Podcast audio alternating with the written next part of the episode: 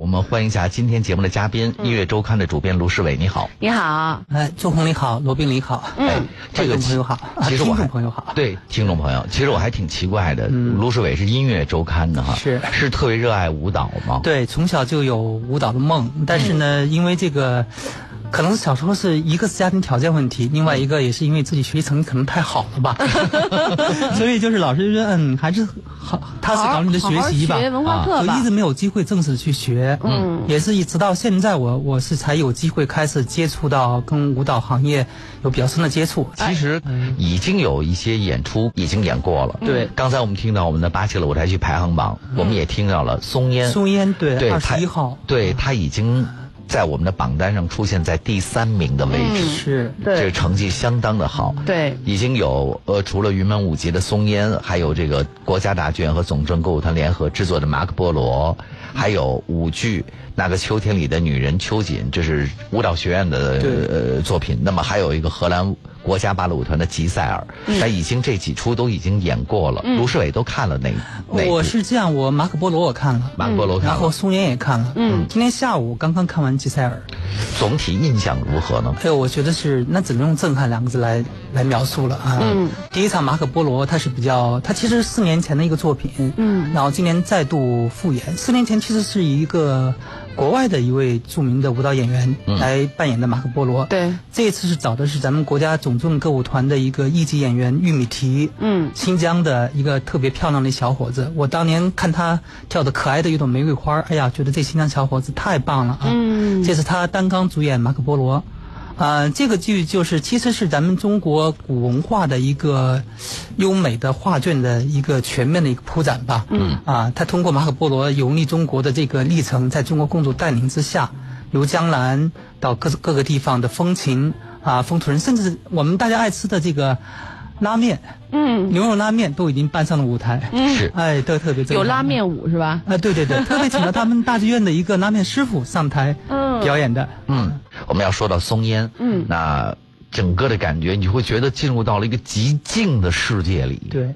如果说马可波罗的这种中国文化展示是比较写实的话呢，那松烟肯定就是比较写意。嗯，他整个舞蹈当中，你看就是演员的服装基本是黑白两色。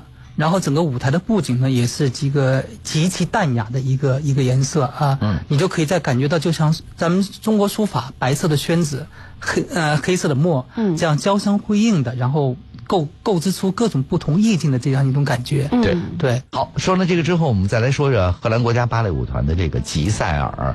今天刚刚看什么印象？，对。啊，吉赛尔哈，嗯，他应该是这个，通常我们讲说是四大古典芭蕾，那其中就有吉赛尔一个，还有像天鹅湖啊、睡美人、吉赛尔啊这几部，而且吉赛尔更是这个浪漫主义芭蕾的一个杰杰出代表。嗯，其实我我我我想这样说两点，其实今天也是感触我最给我感触最深的一个地方，呃，历史这个。资料上会显示说，在芭蕾史册上啊，吉赛尔这部呃这部芭蕾舞剧是第一次将观众的视角注视到芭蕾舞女演员的脚尖上面。嗯啊、今天的这呃这个演出当中，就是其中就是森林女王的啊、有一场戏，她是单脚跳跃，然后另外一只脚用脚尖连续向外弹这样的一个、呃场景，当时全场掌声如雷，嗯啊、特别让人惊叹。而且这个呃芭蕾舞剧当中特别注意女演员她从从腿到脚的这个绷直的这这样一种感觉，让那种轻盈那种美妙啊、是让人真是觉得有种美不胜收的感觉。除了这吉赛尔之外呢，在十一月的一号是在歌剧院要演出他们的精品荟萃。嗯，所以呢，我们也请各位朋友呢不要这个错过十一月一号这场演出。其实我觉得精品荟萃应该也挺好看的，对吧？它肯定是有一些片段啊，有一些精品的作品啊拿出来。马上就歌剧院要交给他们荷兰舞蹈剧场一团了。嗯，一团在这一次的演出当中会有两个作品跟大家见面，一个是十一月七号的《房间》，另外一场是十一月八号的《你好，地球》。呃，卢世伟了解到的荷兰舞蹈剧场是一个什么样的的？嗯，荷兰舞蹈剧场呢，其实是被誉为是当代现代舞蹈团的一个典范之一啊，也是在整个现代舞界呢啊非常有名。他们的特点就是说是基本上是比较有活力、动力四射，然后又是创意呢，也是就是非常的啊匪夷所思。啊、特别的能够让人这个给人一种摄人心神的这呃、这样一种效果。嗯嗯，好的。那这次呢，呃，荷兰舞蹈剧场两场演出，十一月七号、八号是在歌剧院，对对吧？这个同时，十月八号这一天啊，和八号和九号两天，在他的戏剧场将会带来另外一个场演出。来，周红给大家介绍一下，这是什么？这就是苏格兰舞蹈剧场给我们带来的又一年冬天。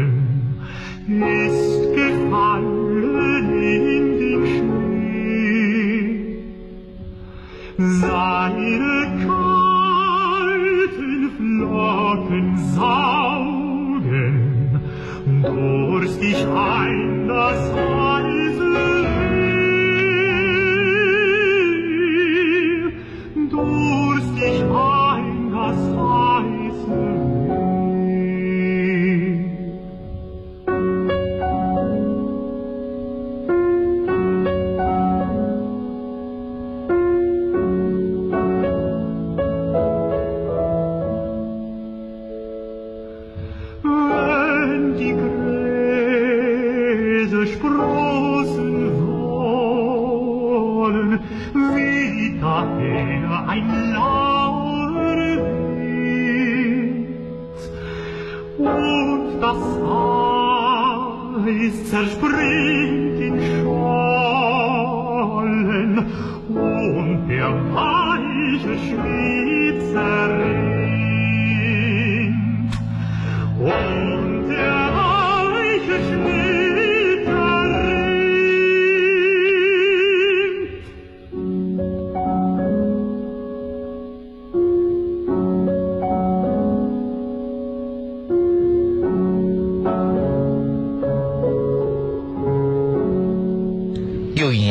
是挪威编舞乔斯特隆根为苏格兰舞剧舞蹈剧场倾力打造的一个力作。那么作品呢，讲述了一群人努力的将自己的不端行为隐藏在冬天的皑皑白雪之下。那么选用的是舒伯特的《冬之旅》作为背景音乐。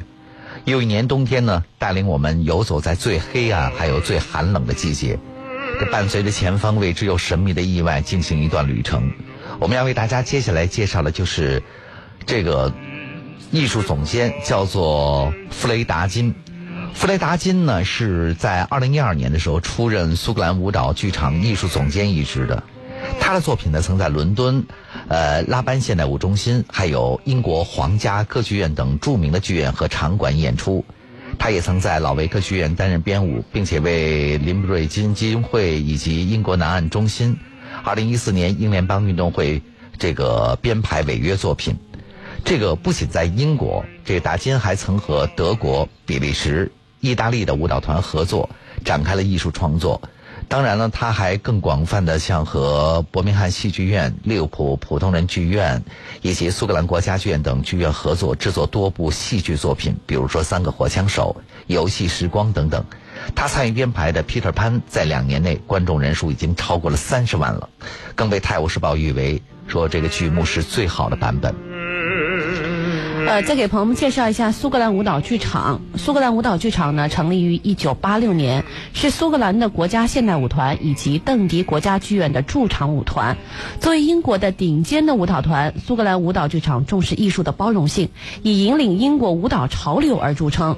在现任艺术总监弗雷达金的带领下，剧院致力于创作。感动人心、启迪思想，并能充分发挥演员技能和天赋的原创舞蹈作品。嗯，而且呢，苏格兰舞蹈剧场走遍了世界各地了。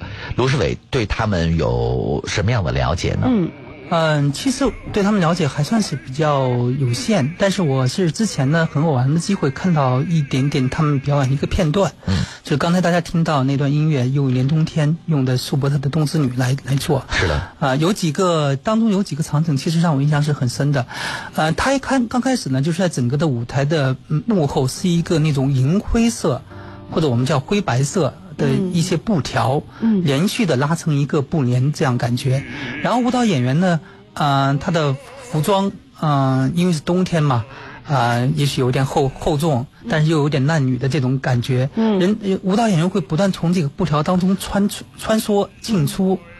然后或许见过之前我还看到有一只鸽子啊、从中飞了出来，然后又落在地上，啊、我觉得这个舞蹈可能它就是探心探讨这个人在希望与绝望之间怎么去去去平衡去徘徊，嗯，或或者去曲折的去到达那个从此岸到达彼岸的那么一个挣扎的一个过程。嗯，哎，卢志伟，你刚才在描述这一段的时候，我也想请问你一点啊，嗯。因为你看过的作品也比较多，你有没有发现，实际上很多现代舞作品，这个它不仅是编舞呈现自己的功力，演员展现自己的魅力和技巧，同时还有非常棒的舞美展示他们的视觉效。对，哎，你包括我们国家，因为我在呃国内看到的北京现代舞团呀、雷动天下现代舞团，以及也陆陆续续包括金星的现代舞团等等，他们都有一些啊、在北京有很多精彩的演出。是特别重要的就是他们对于多媒体手段的使用。对啊，因为我我个人感觉是这样，现代舞它不同于这个古典芭蕾或者说是现代芭蕾等等，它有一些很明显的、很清晰的情节故事在里头。对你通过演员的肢体动作，你能够了解到这是表达爱情或者表达什么。现代舞更多是通过一些你身体的一种反应来表达人的一种内心的一种情绪。嗯，而且他的表达总是在一个现代舞与这个呃古典芭蕾最大区别在于，古典芭蕾会很清晰的表达，现代舞可能是一种比较模糊的表达。嗯啊，你可以从你的个人的感受去感觉，你觉得他可能在诉说悲伤，你觉得他可能在诉说是绝望等等。每一个舞者看到的东西，你的角度，你出发的角度不一样，你看到的东西也不太一样。是，其实我觉得同样是作为一个视觉化的呈现啊，舞舞台美术，其实很多时候你可以看到特别现代的一些舞台美术，嗯。都是在现代舞的表演场所给体现出来的。是。嗯。包括我们刚才说到了松烟，实际上它就没有任何布景，透过光的变化，是。以及这个后面布景的一个提升啊，这个降幅降落呀、缩小啊、放大呀。你会突然发现，他们实际上也在运用着自己的语言在舞台上说话。是，而且我个人会觉得，就是说，呃，现在我为什么频繁的使用这些多媒体的手段，而是、呃我个人感觉在于，他也在给观众一种提示，他利用光影的这种变换和构织出的一个，比如说一个固定的光圈或者一个交叉的图案，它引导你从哪个视角去观察这个舞者的表达。对，嗯，它将舞蹈，因为它更集中内心的一种东西，它将其给你构思出一个核心来，你透过这个核心去，试图从那个核心去进入到舞者表达的核心当中去。对，就甚至是透过是冷光还是暖光，你都能够感觉到他要表达那种情绪上。对对对其实那种情绪有可能不是你观众的一种情绪，有可能你在那个时候你体会到是另外一种。但是无论怎样，他们在舞台上那种提示作用，就像刚才卢书伟说到了，他其实很愿意让你进入到理解他们的状态当中去。嗯。没错。好的，我们今天给朋友们推荐的是二零一四年国家大剧院的舞蹈节世界顶级现代民团的演出。对，刚才我们说了这场演出呢，这个苏格兰舞蹈剧场的又一年冬天呢是会在十一月八号和九号在戏剧场。那另外呢，刚才也提到了荷兰舞蹈剧场一团的房间是在七号演，你好地球是在八号演。嗯，他们的演出地点呢是在国家大剧院的。歌剧院，这刚才呢我们已经介绍了一些了哈，接下来我们马上要介绍呢是大家非常熟的一位了，是在十一月十二号到十六号在大剧院歌剧院上演的杨丽萍云南印象十周年的纪念演出。刚才我跟卢世伟聊，卢世伟说：“哎呀，跟这个杨丽萍老师还是非常有缘分的。嗯，就是他当记者的时候我，当记者的第一个采访对象就是杨丽萍老师。哦，印象非常深刻。对，当时正好就是云南印象首演，哎因为这个动机约的一个采访。嗯，啊还记得当时什么情况吗？当时是我到处找杨老师的电话，后来北京晚报的一个记者罗颖，他说他有，他说你，但是是杨丽萍本人的，你可以试一试，看能不能打得通。我一打通，正好是杨老师接的电话，他说没问题啊，啊，咱们哪天约吧。啊，就给了我他的助理说你跟他约好时间，嗯，然后当时我们就在一个他住的宾馆里头聊，嗯啊，我觉得杨丽萍老师给我的印象是特别热情好客的一个人。嗯，哎而且他特别能说，他是对他没有禁忌，他是什么都敢讲的对他属于表达的还挺清楚的。是。哎，最近那个中央电视台不在做那个叫叫舞蹈什么来着？就是有明星，然后他帮助一个普通的舞者一块做这么一个节目。啊。然后杨杨丽萍老师是评委。哇，他那个打扮真的是好前卫呀、他永远就是一只孔雀，没错，对，就给你的感觉。没错。然后我当时说，哎，我说这个人是谁啊？因为戴了一个嗯眼镜 眼镜，然后上面一个抹抹额的那个东西，它就是对。云南云南自己的，他的是永远把云南风情穿在他身上，是的，但是穿的很几乎现代的感眼睛。都看不清了。是。对。然后我仔细看，然后他的指甲是纯白色的。对，哇，真的是，我觉得后来我想，应该是杨丽萍老师。对艺术家嘛，而且最重要的就是，其实杨丽萍老师不光是把云南放在了她自己的身上，时时刻刻去展示，嗯同时这一台云南印象真是十足十的云南风。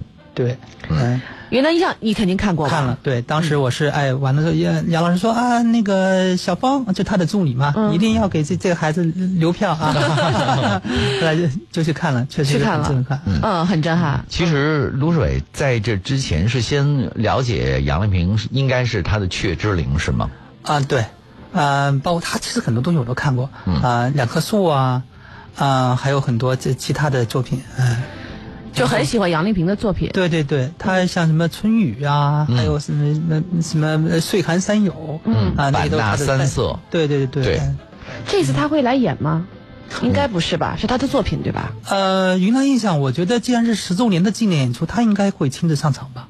他现在还是完全有条件可以跳的。啊这个我还真不知道，嗯但是呢，我觉得大家呢可以期待那么一下，对对吧？就老说什么是他的收官之作，收官之作啊，新闻里老报，但就就不知道他这个里边会不会自己亲自我上场，可以期待一下，对，期待一下哈。嗯，好的其。实这个，因为啊，这出剧其实还是非常有意义的。嗯，因为云南印象是这个杨丽萍花了一年多的时间，嗯她走遍了自己非常熟悉的云南，山山水水啊，就去采集原始的那种民族舞蹈的元素。嗯当时还有很接触了非常多民族舞蹈演员，然后花又花了十八个月的时间，就自己去亲自编导，完而且呢还倾囊投资，创作出了这个云南印象。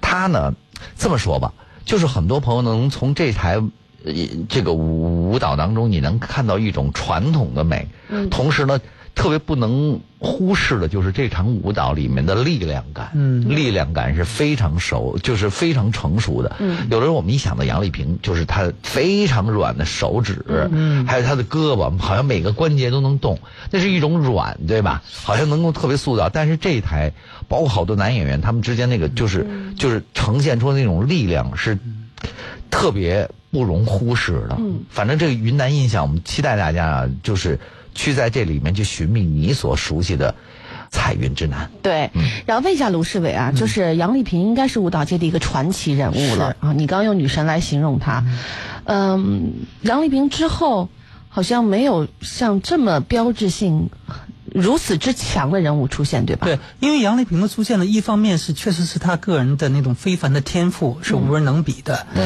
另外一方面我们也要感谢电视手段，嗯。啊，电视手段它多次在春晚啊等一些重大的一些场合出现，嗯，啊，然后通过电视的推广，让普罗大众了解到舞蹈当中有这么一个传奇的人物，嗯。其实，在杨丽萍之后，我们也有很多优秀的舞蹈艺术家，但是他们可能获得的这种电视推广手段相对就不如杨丽萍那么多啊。嗯所以大大众呢，还是把杨丽萍已经作为一只孔雀这么一个鲜明的标志进入了中国老百姓的心底。对但其他的舞蹈形象相对来说，离普通老百姓还是有点远。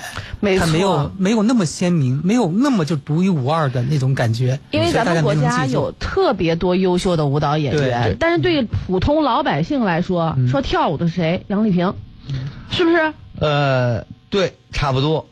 对吧？男演员黄豆豆应该黄豆豆，黄豆因为有醉骨嘛，所以是对有醉骨。春晚来推广。是，嗯。然后其他的可，呃咱们业内人单说啊，喜欢舞蹈人单说啊，咱们国家，优秀的舞蹈演说像沈太多了。像沈培艺啊、嗯。金星啊等等啊，对，对吧？嗯。对，但是呢，真的对于老老百姓来说，你要说跳舞，他们就大概马上蹦的出来就是杨丽丽萍。萍。杨丽萍。是。而且他的确，我我感觉，他真的是有非一般的这种天才。而且我觉得他最难能可贵的是，他是我们大家都会描述杨丽萍的舞舞蹈为民族舞。嗯其实杨丽萍杨丽萍是一个特别擅长用现代舞的编舞思维来编改编创作民族舞的这么一个优秀舞者。嗯，我记得当时有一个特别长的纪录片，就是采访杨丽萍的。哇，我觉得不是常人能像她这么有成就的，因为她对自己太苛刻了，就是对自己的身材的苛刻他，都不吃饭的。对，然后对自己的手的保养的苛刻，对自己形象的苛刻。哇，我看完以后，我觉得哇，是成为他太难了，你行吗？不行。是吧他？基本上就为了他那个身材，就是只要但凡呃一点点事情会影响到他的身材以及舞蹈的话，他是坚决不会做的，对他不生孩子，对就是他因为怕影响这个身材嘛。对，对，刚才这个朱红也说了一个一句话，就是说中国有非常非常多优秀的舞蹈演员。嗯，实际上这些舞蹈演员很绝大多数来自于北京舞蹈学院。是那说起来，今年也对北京舞蹈学院来说是非常重要的一年。六十周年嘛。是他的六十周年，我们马上要介绍的就是在国家大剧院戏剧场，他在十一月十二号有那么一次演出，就叫做六十周年校庆演出，叫做《豆蔻年华》。对，这是十一月十二号在戏剧场进行的演出。对，说起来，这个民族舞对于很多的朋友来说，哈，就是中国舞，就是有他们有点分不清楚。其实对于业内人士来说，哈，就是当然这个练功的方法都不一样了，就是他们知道的很清楚。但是前两天呢，我们曾经也是做过就是舞协成立，呃，这样的一个纪念演出，大家或多或少可以从我们的节目当中了解到，这个中国舞在经历了这个那么长的岁月之后，其实已经沉淀了很多优秀的作品了。但是呢，说像北京舞蹈学院作为一个教学单位，他们常常就拿经典来磨练学生。嗯，这一回的演出就将会呈现非常非常多的经典。那么这次演出的一般这个小朋友们真的是很小，是十二到十七岁，是附中芭蕾舞和中国舞专业的同学们，他们将重现这个北京舞蹈学院的经典剧目，比如说《木兰归》，还有《秦王点兵》。这《秦王点兵》明显就是男生的舞蹈了，还有一些新创剧目，比如说《罗浮琴》，还有芭蕾舞经典剧目《花园海盗》等等。就反正总之，大家如果去看到的话，就能看到这些小朋友们，他们现在学习的成果如何。十二到十七岁，对，那是学舞蹈的黄金时期。所以我觉得就是这样的演出，看着应该是对于很多年长的朋友来讲，不是年长，就是比他们年龄要大一点的朋友来讲，一股青春的气息会扑面而来。其实好多小朋友从五六岁就开始了，他们真的是已经跳得非常好了。就是五六岁，你要能考到附中，你基本上是已经有了非常好的底子了。比如说在学校的少年之家，呃，各个地方的少年宫，你看看那些小朋友们，他们练功，那真是挥汗如雨。对，一点儿都不带那什么的。问题就是在于好多朋友们哈，我发现啊，过去还不是特别印，就是有这样的印象。我现在发现，大概是随着电视里面舞蹈节目的增多，嗯，现在就去考武校的越来越多了，是去跳舞的越来越多了。跳舞还锻炼身体呢。对，而且很多家长会觉得，就是说，啊、尤其是家里有女孩子的，呃，你学习舞蹈，就算你将来不能成为舞蹈家，不能从事舞蹈行业，但至少对于女孩子的形体、气质的修炼是很有帮助的。对，而且呢，过去有一个传统概念啊，就是舞蹈是吃青春饭的。其实现在随着很多科学训练的方法，还有更多的艺术家们他们自己的现身说法，呃，大家都纷纷的认识到，舞蹈实际上是你生活的一种方式。对没，错。对像杨丽萍，一九五八年出生的，到现在依然在跳。还有陈爱莲，对。啊，七十多岁仍然在在跳林黛玉。对，而且还《春江花月夜》对，呃，一直这个还在演着。对，所以我觉得怎么说呢？现在孩子学学舞蹈真的挺好的，不一定把它作为职业。其实就是要最终啊，也不是说让你跳出来，就想让自己的身体协调，对不对？哎，对对对对对，我也去参加一下。协调之后，你可以就去再学学这个舞。什么舞？这是身体协奏曲，这是我们马上要为大家介绍的美国马克莫里斯舞蹈团将在十一月十四号到十五号戏剧场带来的这场演出。我们先来听一下他的音乐。嗯。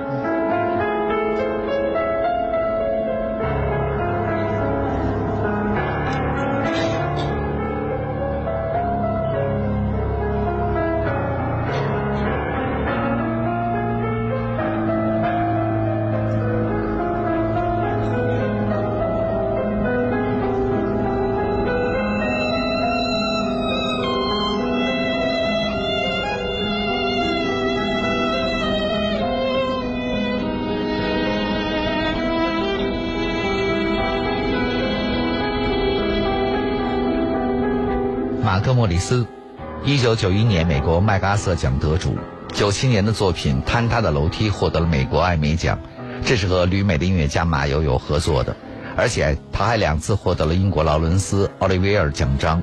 零七年美国舞蹈节萨米尔 ·H. 斯科普斯终身成就奖，一零年美国莱昂纳多·伯恩斯坦终身成就奖。他是在一九五六年八月二十九号出生在美国华盛顿州的西雅图市，在青年时代呢就师从于名师，在一九八八年至一九九一年间，他曾出任比利时国家歌剧院布鲁塞尔皇家马内歌剧院的舞蹈总监。那么他在一九九零年的时候和米凯尔·巴里什尼科夫联袂组建了白橡树舞蹈团。莫里斯是一位非常杰出的芭蕾舞编导。从1994年以来，他以这个身份为美国旧金山芭蕾舞团创作了七部作品，并且先后受聘于美国芭蕾舞团和波士顿芭蕾舞团等多家媒体。莫里斯以乐感闻名于世，被评论为坚定不移地遵循对音乐的执着。他大量的运用歌剧作品，也为美国大都会歌剧院、纽约歌剧院、纽约室内歌剧院、英国国家歌剧院和英国科芬园国家歌剧院制作编排了多个作品。对，这个团体呢，也为大家介绍一下马克·莫里斯舞蹈团。它是创建于一九八零年的，首场演出呢是在同年在纽约和公众见面的。随后呢，舞团的巡演地点就逐渐遍布了美国还有欧洲，呃，并在1986年的时候为美国国家公共广电网的美国舞蹈系列节目制作了第一部电视片，对全美播放。舞团在1988年的时候应邀进驻布鲁塞尔皇家马内歌剧院，成为了比利时国家舞蹈团。为期三年，一九九一年的时候，舞团是以世界顶尖级舞蹈团身份返回美国的，在全美各地以及世界重大舞蹈节里，他们都有表演作品。嗯，那么马克·莫里斯舞蹈团特别注重实况现场伴奏，让卢社委给我们介绍一下。啊，他因为是呃，他可能其实现在很多的这个现代舞团都在采用这样的做法。嗯，他会把现场伴奏、现场音乐，甚至现场演唱。都引引引入到这个舞蹈的表现当中，嗯啊，呃，马克·莫里斯更是在这个方面他是做的比较啊领先的一位，因为他自己可能原来曾经在一些跟很多的歌剧院啊有过合作，对啊，歌剧院是必须要那个现场伴奏的，对对对，嗯，而且有时候就好像咱们有时候我我因为我我采访很多的歌手嘛啊，他们。都谈到，之所以喜欢现场演出，就在于说，你跟乐队的现场伴奏来进行你的表演，无论是音乐的表、声音的表演，还是身体的表演，嗯，你会有一种即兴之间产生的那种默契，嗯，和挑互相挑战、互相迎合，然后最到最后达成和谐统一的这样一种刺激感。嗯，对。然后呢，这个。呃，马克·莫里斯舞蹈团这次给我们带来的叫做《身体协奏曲》。那现在我们听到的应该是，呃，现场的演奏的版本。对，而我们今天为大家介绍的就是二零一四年国家大剧舞蹈节。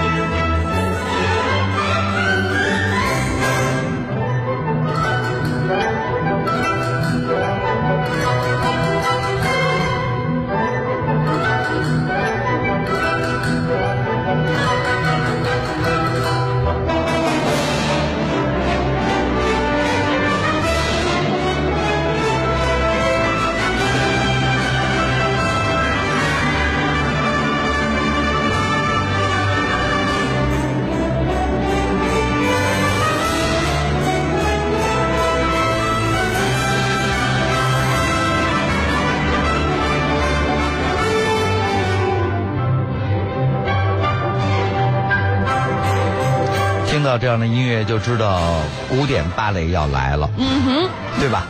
这是这个在十一月二十一号到二十二号有两天，在歌剧院将上演《堂吉诃德》，这是来自辽宁芭蕾舞团。哎，辽宁芭蕾舞团为什么会这么有名气？因为辽宁芭蕾舞团他们有太多明星演员了，对，其中最明星当中的明星就是吕蒙。对，嗯吕蒙、焦阳他们都是非常棒的，而且这个这一回演《唐宁·赫德》就是吕蒙。